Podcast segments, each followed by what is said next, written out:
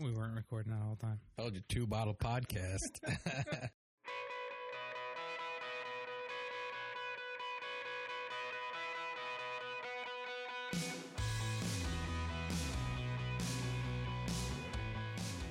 All right, welcome everybody to the Messengers Podcast. I am Chris Searles. Joining me today is Rob Seifert, our creative director here at Searles Graphics, and we have a special guest. Uh, Darrah Brustein is joining us live via the internet from Atlanta. Uh, Darrah is the founder of Network Under 40, uh, partner at Equitable Payments. She's a contributing writer for Forbes, Entrepreneur.com, and Thrive Global, and the creator of the Life by Design, Not by Default virtual summit. Welcome, Darrah. Thanks, guys. I appreciate you having me. And thanks for joining us. This is a uh, a little bit of a different format for us. We've not really done this before, so I hope people will excuse our uh, inexperience in the interview style, and um, uh, I hope you'll excuse that as well. Someone's got to start always. You're got to be a beginner at some point. Exactly. So, um, so you, as far as I could tell, you've had you had a lot of jobs starting out. You kind of bounced around a lot early in your career, uh, and it seems like that has really kind of um, shaped what you've done since then. Uh, so I was curious if you could kind of talk a little bit about what about those experiences early on in your career that have led to um, doing the things that you're doing now and and uh, what you're doing in terms of what you've done with your virtual summit and um, the way that you've kind of built your life, I guess, in your career based on uh, that early experience. Sure. So a lot of people say that success leaves clues, and in my case, I think retrospectively, I can see that that was true. Where I started my career doing what I think many of us do, which is you go to school, you go into the real world, and you think, what am I passionate about? How do I want to build a career around that? So at the time, at the tender age of 22, the only thing I knew I was passionate about was fashion, as silly as it sounds. So I built the original steps of my career in the wholesale fashion industry. And I learned in about a year that it wasn't all that I hoped that it would be. And it wasn't panning out. It felt really like I wasn't growing in the ways that I wanted to. It was quite catty. And also, I had maxed out. I hit a three year sales goal in 10 months and that maximized my territory. And so at that point, I really had nowhere to go. And I learned very quickly that it's really easy to get comfortable and that you can get stuck when you're comfortable. And so, what felt like a horrible outcome at the time, where I got laid off because the company went under about a week before Christmas in 2007, which was exactly three months after I had bought a house in duress, getting a restraining order against my landlord at the time, I was really hit in the face with this adulthood of, oh my gosh, I thought that this was the thing that you do. You get the job, it's really stable, you buy the house, happily ever after. It wasn't working like that. And so, much to your point, Chris, I did bounce around a lot. And it was partly because I wanted to try different things and figure out what I enjoyed and was good at. And also, partly, it was circumstantial because I found myself in the height of the recession being new into the world of career and business. And I lost three jobs to layoffs in those first three years. So, you know, fast forward to that point, it was 2009, and I was starting to really question what I had been told that working for other people was the secure path and it was the stable route. So instead, I thought, you know what? If I think back to what I always wanted to do when I was a kid, I always wanted to have a business. I started operating businesses out of the back porch of my parents' house when I was really little. And I just thought, you know what? That's what I'm going to do. I'm going to take the reins and put the, my own destiny in my own hands and then it really came down to what was it going to be. So, to most people, including myself, surprise, I started the credit card processing company and I did it with my twin brother. And what I learned through the early stages of that was that even though I wasn't overtly interested in credit card processing, what I was really excited about were the intricate pieces that made the business operate and my day to day function and talking with business owners and learning about different industries, much like you guys do and that I was going to get to improve and help their bottom line in a way that I deeply understood. Because when you're building a business, you understand what it's like for every dollar to matter. So I was able to get excited in almost a reverse engineered capacity about the service because of the functions of the day to day. And so that really helped me switch my mindset from you have to be initially passionate about something to you can become passionate about where you are and what your current circumstances are. And so from there, I had a very nonlinear continued path where I had started in fashion. In some of the jobs, I was doing things like personal assistant work or high end home audio video sales, then started this credit card processing company. Accidentally started my next company, Network Under 40, because a friend asked me for a place to go to not get hit on, sold to, or be in a room with everyone her parents' age. and I loved to connect people, so that accidentally started a business and then just kind of kept going. And I think, you know, the sort of through line here is how do you create a career where you see opportunities and you're willing to say yes to stuff that maybe doesn't make sense on paper, but your intuition tells you it's the right place to go. Yeah, I think it's interesting the um, the concept that you know obviously credit card processing is not the the most glamorous or the sexiest in- industry there is, but um, finding ways to be passionate about what that does for um, somebody else, or or you know to find a way to be passionate about um, delivering that service because it adds value to somebody else and and you know what you can really do for somebody just you know and the nuts and bolts of that are what they are but um, but you know that's a, kind of an interesting thought. It was kind of um, you know from my experience i started as a software engineer and going to college the one thing i knew i didn't want to do was sit behind a computer and write code all day. Um, and and honestly i mean i cheated my way through comp sci 1 uh, in college and then realized I had to take Comp Sci 2 and then I had to learn all of Comp Sci 1 in about two weeks at the beginning of, of that semester. So, um, and then realized that I actually really enjoyed it. And then it became something that, that I became passionate about, but, but primarily not because I liked sitting behind a computer and writing code. I liked uh, that it allowed me to be exposed to every different business that there was um, because everybody needs computer science, everybody needs software um, and the ability to kind of jump from you know from the the wholesale plant industry to um, you know somebody that's doing you know retail or fashion to you know we're we were primarily a printing company at that time um, you know and and be exposed to those different things was something that kind of drove my passion for what we do now which is you know help basically kind of the same thing you know helping people grow their own businesses. So um, you know, that's yeah, piece of what you said because basically what you experience there is that there are no shortcuts, and that's often this myth of entrepreneurship. And there's a shortcut that someone's going to come in and they're going to be the thing that changes the face of your business. It's that whale of a client. It's the brand name that you can tell everyone else that you're working with. It's getting on Oprah's favorites things list. It's you know fill in the blank, and that is not true. It's it's it's the idea of you know there's these unicorn businesses that are called unicorns, in my opinion, for a reason because they're mythical. So, you know, you're, you're mm-hmm. giving a perfect example of how there are not shortcuts, and you need to really make sure that whatever business you choose or whatever career path one chooses, that you can fall in love with the day-to-day operations because that's what you're going to, you're going to be participating in hour by hour, minute by minute, day after day. Right. Now, um, you you kind of touched on uh, something that I wanted to talk to you about, where you um, you mention on your website uh, the quote is checking that you basically checked all of the quote unquote right boxes uh, and realizing that that wasn't filling fulfilling or working for you um, tell me a little bit about as, as far as your journey was concerned what are the quote unquote right boxes yeah, the right boxes were the things that society had told me were what equated to success. So, in the early stages of my life and career, it was go to a top 20 university, get straight A's and be on the dean's list, graduate with honors, get a job with a sexy title, be able to go to parties and tell people something that they seem jealous of, buy the house, go on the trips, like do those things. But what I came to realize was not only were some of them not working, just like the get the job and get the title wasn't working functionally, I didn't enjoy it, but it also wasn't working in the sense of my jobs were going away left, right, and center back to back because of the economy. And it made me really realize what is it that I want? What does success mean for me? And how do I stop looking outward and look inward to define that for myself?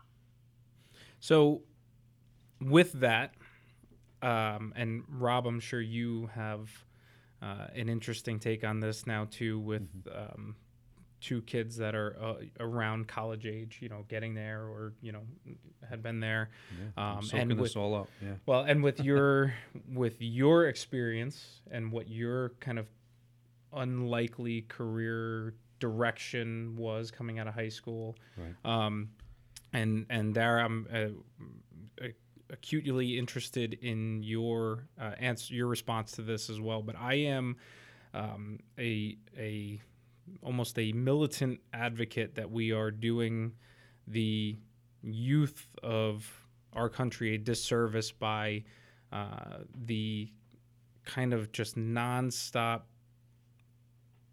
I, I mean, I, don't- I wouldn't even know what to call it, but really the, the this idea that everybody has to go to college, uh, and that college is just the next step, and it is what it is.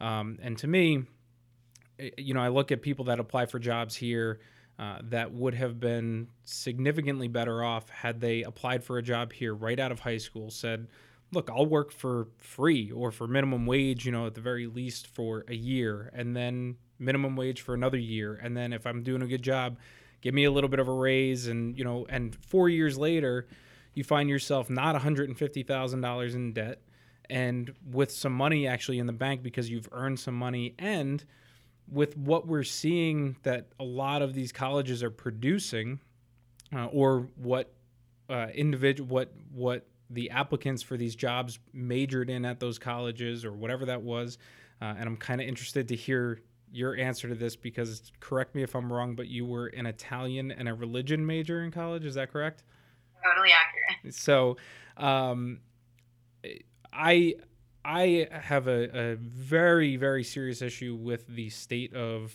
uh, college and and higher education in this in this country right now um, and rob i don't know maybe if you want to talk touch a little bit on what your kind of career path was too Right. because it was certainly a little nonlinear um, but uh, from from both of you i would be curious to kind of hear uh, what your feelings are on that Yeah, Rob, why don't you kick us off? Yeah, sure. Uh, um, I mean, for me, uh, um, I really had no sense of what I wanted to do coming straight out of high school. So I went into the service. I was in the Navy uh, for four years.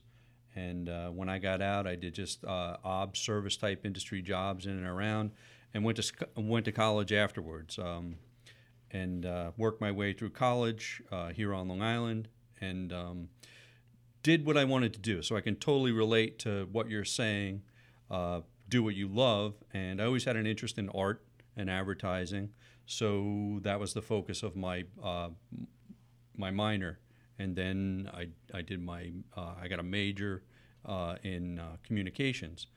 Um, so I really only had you know two real professional jobs since high school, and both were as a designer and creative director. Um, I worked for a local publication for two years as a creative director, and then I came here, and I've been here for 20 years. And I think part of it is what you said, you know, in, in some of your opening statements, is that I'm doing what I love. Uh, it's actually, you know, after the service, I realized I don't love this. what do I want to do? And uh, that's kind of what I focused on, and I had the maturity at that point to do it. Um, and, that's what I think is interesting about the way that you went about it, where it was. I mean, there was a four-year gap there, where that you had to actually think about what you really wanted to do, Right. and I guess knowing that you didn't want to be sleeping on a ship, right. you know, for the next twenty years. that was a tough gig, right? Yeah. Yeah, the question is really interesting, and your experience I completely relate to, Rob. That university or college life, I don't think is for everyone. I'm certainly a bit biased, one, having done it and loved my experience, and two, I sit on the board of my university. But that being said, I also sit there as a bit of a devil's advocate because not only is our landscape changing, and I think that education, let alone higher education, is really set around an industrial age framework where we're creating worker bees as opposed to creating more critical thinking and unique thought processes. And now, with so many people creating small businesses, there being such a resurgence in that, you certainly don't have to go to college to do that. You know, I was in a fortunate position to have a family who could pay for me to do it, which took a lot of the risk away from the choice, and it allowed me to utilize college as a place to learn to learn and test a lot of assumptions and grow and build a network and community and dabble in a lot of things and frankly study exactly what you said chris i studied religion and italian which is impractical in the one hand, but on the other, extremely practical because it helped me understand people and what makes them tick at the most foundational element of what they believe. It helped me understand cultures and globalization through language. So I was able to learn a lot, but it wasn't obvious and it certainly wasn't tangible or translatable directly into a skill set. But I do think it's really important for people to consider what are you trying to get out of it? Is the timing right? Much like you, Rob, can you go back later? But really, the bottom line is exactly what I'm talking about with intentionally designing your life is you have to question things. You have to say, am I doing this because people are telling me it's in my best interest? And do they really know that? Or should I put it through the sieve of my own knowledge, rational, like rationalization and intuition? And from that, can I decide this truly is the decision that I want to make? And sometimes those will align, and other times they won't. Yeah, and I think the um, you know the the other side of that too is the the world is different. The world has changed. I mean, just in the last, even look in the last ten years, um, from you know certainly from when you went to college, which was what back in the forties. Well, that's 50s? that's a little deep, um, but hurtful. So, but uh, I think um, uh, Darrah, I think we graduated around the same time. I graduated from from college in 05. I think you were around that same, right? 06.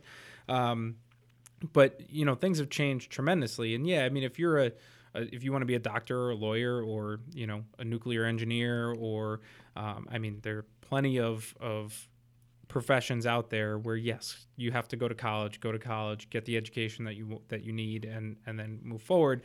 Um, but i think for uh, I, people like you who don't you don't necessarily know what you want to do um, they're almost what what you were saying there, where it's almost like we kind of are shaming our our kids into believing they have to go straight into college, rather than it being okay that yeah, take a year, two years, five, however long it takes for you to figure out what's right for you, and that might be getting a job and taking online courses and and doing that, which is stuff that's available now that never used to be available. Um, but uh, so I guess to kind of change gears a little bit here, then you um, we've t- touched on a lot of things that you are doing, um, and obviously, so you you have uh, a lot of different businesses that you're working on, a lot of different interests.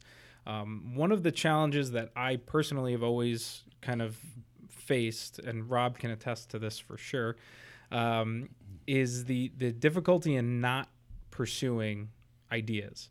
Um, I know that uh, it's it's daily, weekly, you know, at the very least, where I think of something and say, "Oh man, that's really something we should do," or you know, this is something that would really work as a business, or um, and in trying to kind of dial that back and then be focused on the things that are in front of me and the things that I need to be focused on. Uh, so I don't know if you can talk a little bit about how you handle that um, if you do handle that, I know you're doing a lot of things. So, um, you know, how you kind of manage your time in terms of uh, doing all of those different things and how you handle that. Um, I think it's kind of a, uh, anybody that is entrepreneurial in nature um, is always kind of thinking about, okay, what else, what else, what else. Uh, so, if you can talk about that a little bit there's definitely an intricate balance between saying yes to the, every idea or some of the ideas and just staying focused. And there's pros and cons to each, and everyone's circumstances and timing all matters. For me, it's really been about focusing on one primary objective at a time and making sure that as I go, I've gotten very comfortable, actually, like probably too comfortable with delegating and building teams out to support anything that I can systemize or no is not in my best interest to do. And that was not easy. That was not something hmm. that came naturally to me. I was absolutely a control freak, and I felt like, hey, if I can do this at A plus level, no one else is going to do it like that. But I came to realize that I was completely impeding and hampering my own growth. And when you look at it from the perspective of what is it that your business does to help other people, and by me being the cog in the wheel that's not allowing that to help more people, that's a really motivating way, at least for me to look at it to think, okay, how do I make sure that I can grow this so that more people can be aided by it? And so every time I would do something, I would think, does this energize me? Am I really great at this? Could someone else be doing it faster for less money or just better? And in that case, I would systemize it and then I would hire it out and hand it off. And that has really served me because it's allowed me to take our first business, for example, which is the credit card processing company that I've been doing for 10 years and now spend about 3 to 5% of my time on it, which is a beautiful thing because it's a residual based business. So it's really created this foundation that's allowed me to build on top of it these other companies. So, same thing with Network Under 40. For years, I ran it just me. And then slowly I was able to figure out okay, I have the resources now to bring in other people. Where can I do that? What do I really need to focus on? And then I was able to focus on expanding it into other markets and doing other things like creating courses to teach other people how to run their own networking events profitably and sustainably. And then, same thing, I wrote a children's book on financial literacy, and I was able to carve out time because each of these companies began to be sufficient enough on its own for me to come back in for some amount of time and energy, but not have to be in the middle of the wheel for it to rotate in the first place. So then it really comes down to how do you decide which decisions and which ideas you want to run with. And I am very connected to my intuition. I think a lot of women are. And so for me, that's a lot of how I make decisions. For other people, you might write pro con lists or you might think, like, let me do some experimenting or let me just try it and see if there's momentum and then keep going. So I think sometimes holding loosely to an idea and just putting it out there a little to see if there's any interest or momentum and then building from there or stopping altogether. Yeah, I think um, I think some level of intuition is is kind of critical across the board, right? I mean, there's a certain point at which um, we're we're kind of dealing with it right now, where we are making one of the biggest investments um, that we've really ever made as a company, um, and you know, there's there's a lot of data to support and information to support what we're doing, but at a certain point there there has to be some level of yeah we just believe this is the right move. And um, you know so and and the the point about delegation I know was I think that's just about everybody's uh, from an entrepreneur entrepreneurial standpoint um, when you are kind of a maker when you know um, that you come from a, the standpoint that you know I can do this job uh, that's I don't know if you've ever read um, the E Myth or the E Myth yeah, Revisited. Just which, like Michael Gerber. Yeah. So um, you know, and that's that is, I think the hardest thing to do is to say, well, you know, I'm starting this business because it's something I'm really good at, and then really my goal is to not do that thing anymore. Yeah. Um, and so the the delegation portion of it is is uh, that's always been my biggest struggle as well, and really still is one of my biggest struggles, and it's still something that I I finally feel like even just recently have kind of made a little bit of a breakthrough um, in terms of that, but.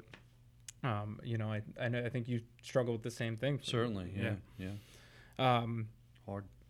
So you also recently uh, have interviewed people like Seth Godin, Shaquille O'Neal, um, Jillian Michaels, Robert Herjavec uh, of Shark Tank fame. I'm curious, out of all of the people uh, that you've interviewed and, and worked with recently, who surprised you the most out of that group and why? I think Jillian surprised me the most because of her public persona of being one that's pretty demanding and sometimes mean seeming when actually she was the opposite. She was so lovely, so kind, and frankly, super authentic and intentional in her decision making.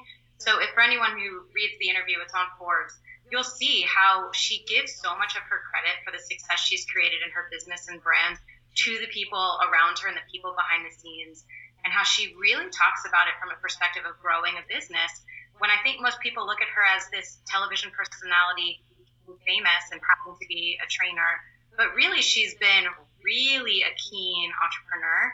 And it's interesting, too, to consider what's it like to be a person who isn't really the persona that the world thinks that you are. I mean, just you mentioned Shark Tank and Robert Herjavec. I mean, Robert is what you see, but you know, I'd imagine someone like Mr. Wonderful, Kevin O'Leary, who is allegedly this like kind of sharky dude, is probably actually quite a nice guy, but there's a lot of situations where you'll be branded or your company will be branded in this sort of box and people want to contextualize there. And Jillian definitely had that when her career began to bloom publicly. And she's still seen a lot of success, but I can't imagine personally what that's like to have the world think of you as mean and actually you're this really kind person. Yeah. So, um, you also have worked, uh, or at least um, I believe he was in your your uh, virtual summit, uh, Deepak Chopra.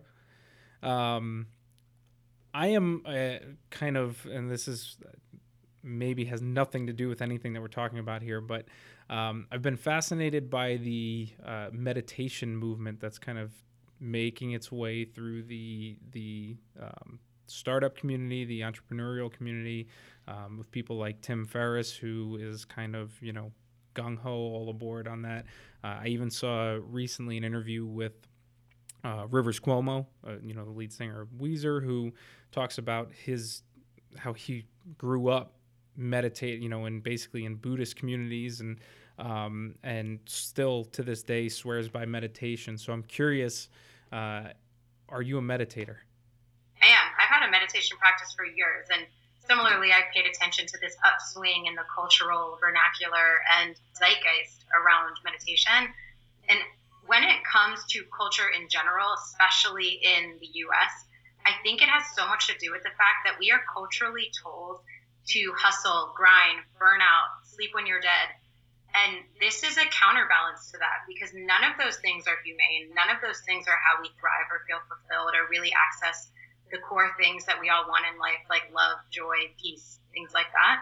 And so getting into meditation was something that certainly helped me go from someone who was really stressed and anxious all the time and highly reactive in entrepreneurial settings where a client would need something and I would get instantly stressed out because something was going wrong to now being able to approach things from a much more even keeled perspective, decision make with my whole head, not just my lizard brain, and be able to just actually live life in a way that doesn't feel so chaotic and up and down. And I think that's what is attracting so many people to it.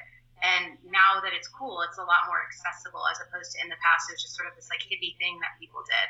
So I, I think that's why a lot of people are gravitating towards that. Yeah, and that's um uh, uh kind of reminds me one of my absolute kind of favorite reads that I think everybody in the world should read is um, a book called Mindset by Carol Dweck. I don't know if you're familiar with um, her work or the the book in particular, but uh, you know you kind of touch on the you know the the Seth Godin lizard brain um, issues, but you know uh, really that book in particular is about a lot of the things that you're talking about, where um, you know your mindset is is under your complete control. The way that you approach situations, the way that you handle situations, um, and most of us, you know, get so reactive and and emotional uh, and that it's a good way, I think, to step back. It's something that I I, I want to try meditation. I'm, I'm um, wary of my ability to do it, but and uh, but finding the time is is something that I uh, I really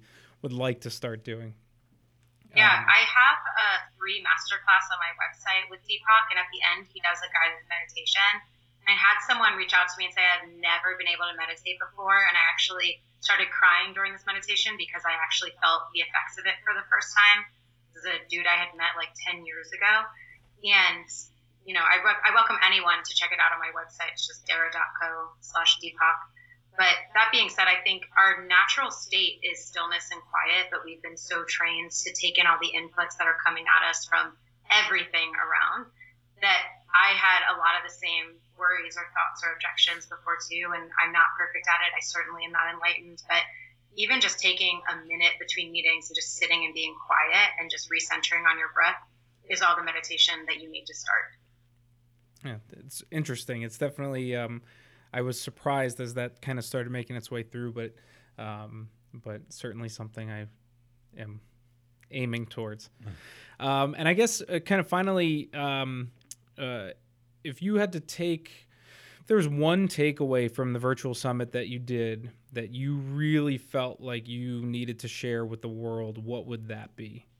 That's so hard to choose. It's 20 hours of content from 45 world class speakers.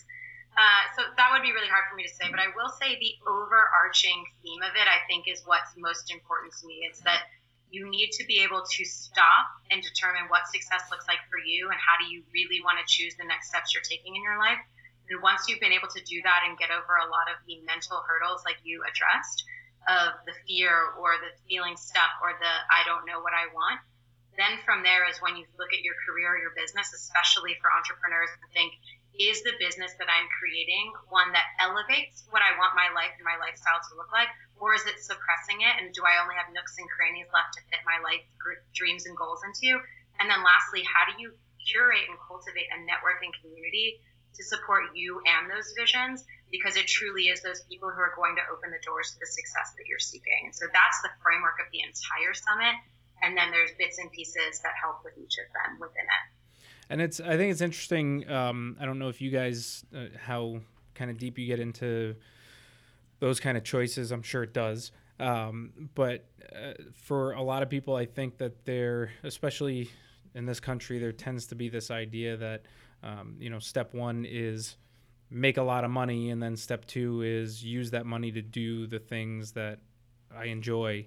Um, and I think that there are not enough people that focus on well, what are the things that I enjoy and what do I really need out of my life? And let's start there and then kind of backtrack into how do I design what work looks like or what my life is going to look like based around what do I want to do and what do I enjoy? And it's why I really, um, uh, when I saw you know what you had put together, I really kind of responded to it because um, I I am a full believer in that. That whatever that means for you, and that might mean you know making forty thousand dollars a year, doing something that you love, and having your weekends free to spend with your family, and you know whatever that mean whatever that is to you, that that's great. And as long as you can identify that and not be miserable, you know for eighty percent of your life going to work every day, um, that that's that's a good starting point. But um, I guess lastly, what do you have coming up? What do you want to plug? And uh, we'll we'll take it out from there. Coming up, gosh, well, I've got a ton of free resources that are always on the website. There is the Deepak series that I mentioned, or the Life by Design series that we mentioned. There's the free thing with Deepak, the Living a More Meaningful Life masterclass.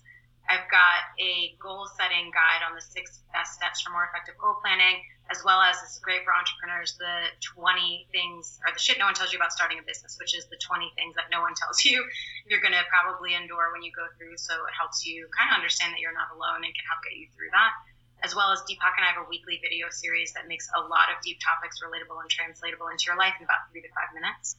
And all these celebrity interviews so if you're looking to learn from the pros and the masters who have done it and done it really well that's all on there.